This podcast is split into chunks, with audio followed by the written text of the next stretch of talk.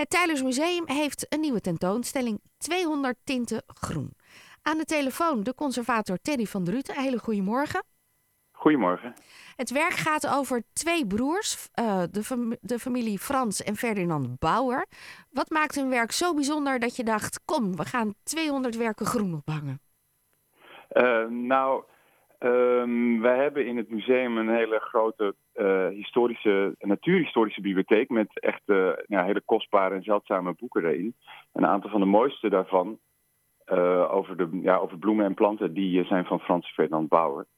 En ik dacht, het zou toch fantastisch zijn als we de originele tekeningen en aquarellen bij die boeken kunnen halen. En, en het ja, spannende levensverhalen van die twee broers kunnen vertellen. Nou, dat is gelukt. Nou, hebben jullie wel vaker dat je er boeken hebt liggen. Maar die boeken gaven mij altijd het idee dat er ook originele werken in zaten. Dat het eigenlijk al schilderijtjes in zo'n boek ja, waren. Dat klopt wel, want het, is, het, het, het stamt allemaal uit begin 19e eeuw. Dus in die tijd kon je nog niet zo goed zeg maar, kleuren drukken als we dat nu natuurlijk kunnen. Dus het zijn, het zijn wel, uh, het zijn eigenlijk allemaal uh, gravures die met de hand zijn ingekleurd in die boeken. Oh, okay. Dus daarom zijn die boeken ook altijd heel erg kostbaar en, en uh, zeldzaam.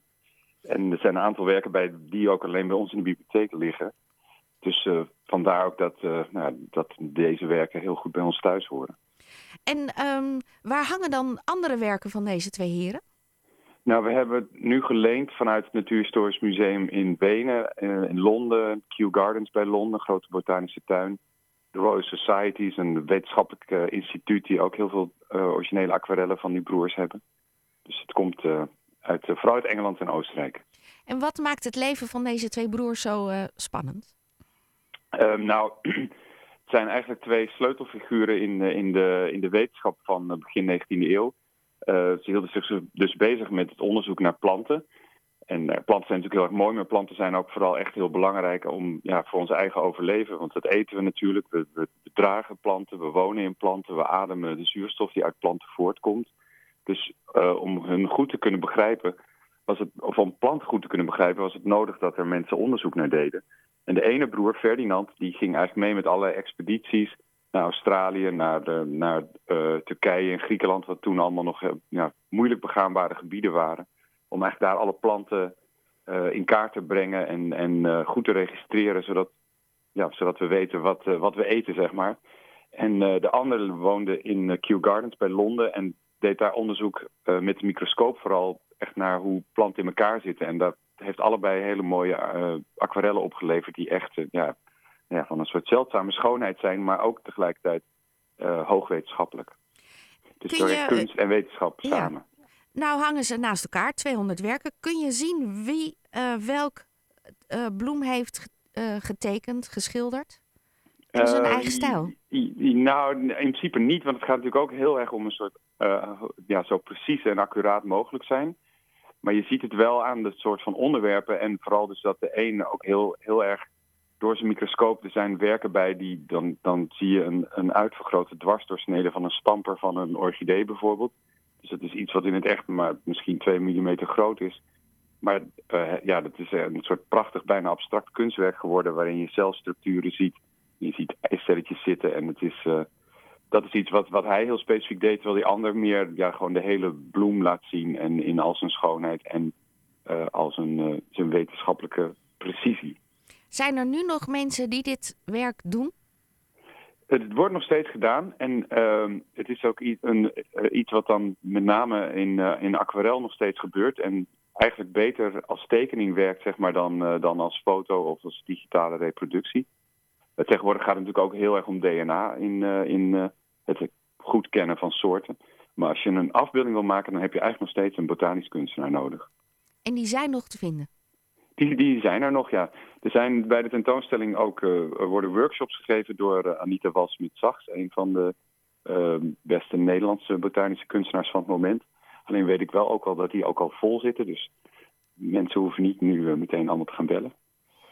maar die, ja, ze bestaan en ze zijn ook nog belangrijk. Ja, ik kan me ook voorstellen dat zij heel graag naar jullie tentoonstellingen komen, om dat werk dan van dichtbij te mogen zien. Als... Zeker, ja. Ja, als ik als uh, Haarlemmer kom aan, uh, in welke zaal vind ik deze tentoonstelling? Het is, het is in onze grote tentoonstellingszaal. Dus de, de zaal waar uh, Leonardo da Vinci hiervoor hing. En het grappige is dat ik, terwijl ik bezig was met deze tentoonstelling... want we hadden natuurlijk... De vorige tentoonstelling was Leonardo da Vinci...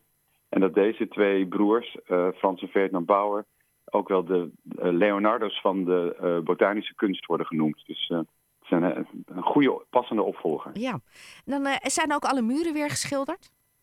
Alles is helemaal uh, nieuw. Je, bij Leonardo was het heel sfumato, in, op ze, passend bij Da Vinci. En nu is het heel lentegroen met geel en heel, uh, een hele frisse, vrolijke tentoonstelling. En is er ook weer voor de kinderen dan een, uh, een speurtocht? Er is ook weer een speurtocht. Oh. Ik, ik, kan merken dat je wel eens bij ons op zoek bent geweest. nou. Ja, nee, zeker. Die, die, die, die hebben we sowieso altijd. Ja, ja nou, die staat zo hoog bij uh, kinderen. Echt zo van, uh, gaan we naar ja. het museum, want ik wil daar een speurtocht doen. Nou ja, maar dan, ja, dan nou, moet hij er wel die, zijn. Die is er weer. Ja, en, dat, is, dat hebben we In de vakanties oh, sorry, komt er ook een, een, een speciale kleurplaat.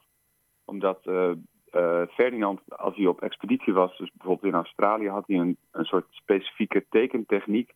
Als hij dan in het veld was, had hij geen tijd om echt met aquarel aan de slag te gaan. Dus hij, hij, tekende de, hij, maakte de, hij tekende de plant, maar hij had dan een soort echt super uitgebreid kleurnummersysteem van wel duizend verschillende kleuren. Waarmee hij alle kleuren aangaf. Daarom heet de tentoonstelling ook 200 soorten groen. Want het grootste blok zeg maar, binnen die kleuren waren de, de groenen. Want die zijn natuurlijk het belangrijkst als je het over planten hebt. Uh, en, uh, maar je krijgt, hij maakte dus eigenlijk zijn eigen, iedereen kan schilderen, uh, painting by numbers-achtige tekeningen die hij dan later pas thuis uitwerkte in aquarel. En zo'n soort tekening wordt een, ook een kleurplaat voor de kinderen. Nou, ik vind het ook ontzettend knap dat je dit met aquarel kan schilderen. Het is echt uh, fenomenaal als je ja. dit echt ziet. En de poster, moet ik zeggen, die uh, had ik ook even gezien, vind ik ook prachtig. Nou, wat goed. Wat uh, fijn om te horen. Ja, echt, ik ga het uh, tegen de ontwerper zeggen. Ja, dat is uh, altijd een verrassing, de posters bij jullie. Dus ik denk, maar echt ontzettend mooi. Nou, 200 tinten groen ook uitgelegd. Dankjewel dat je bij ons in de uitzending was, Terry. Ik wens je ontzettend Geen veel probleem. plezier. de deuren zijn inmiddels geopend, dus we kunnen er naartoe. En nou, we houden het in de gaten wat jullie nog meer allemaal gaan organiseren. Fijne zondag nog. Dankjewel. Hetzelfde. Dag.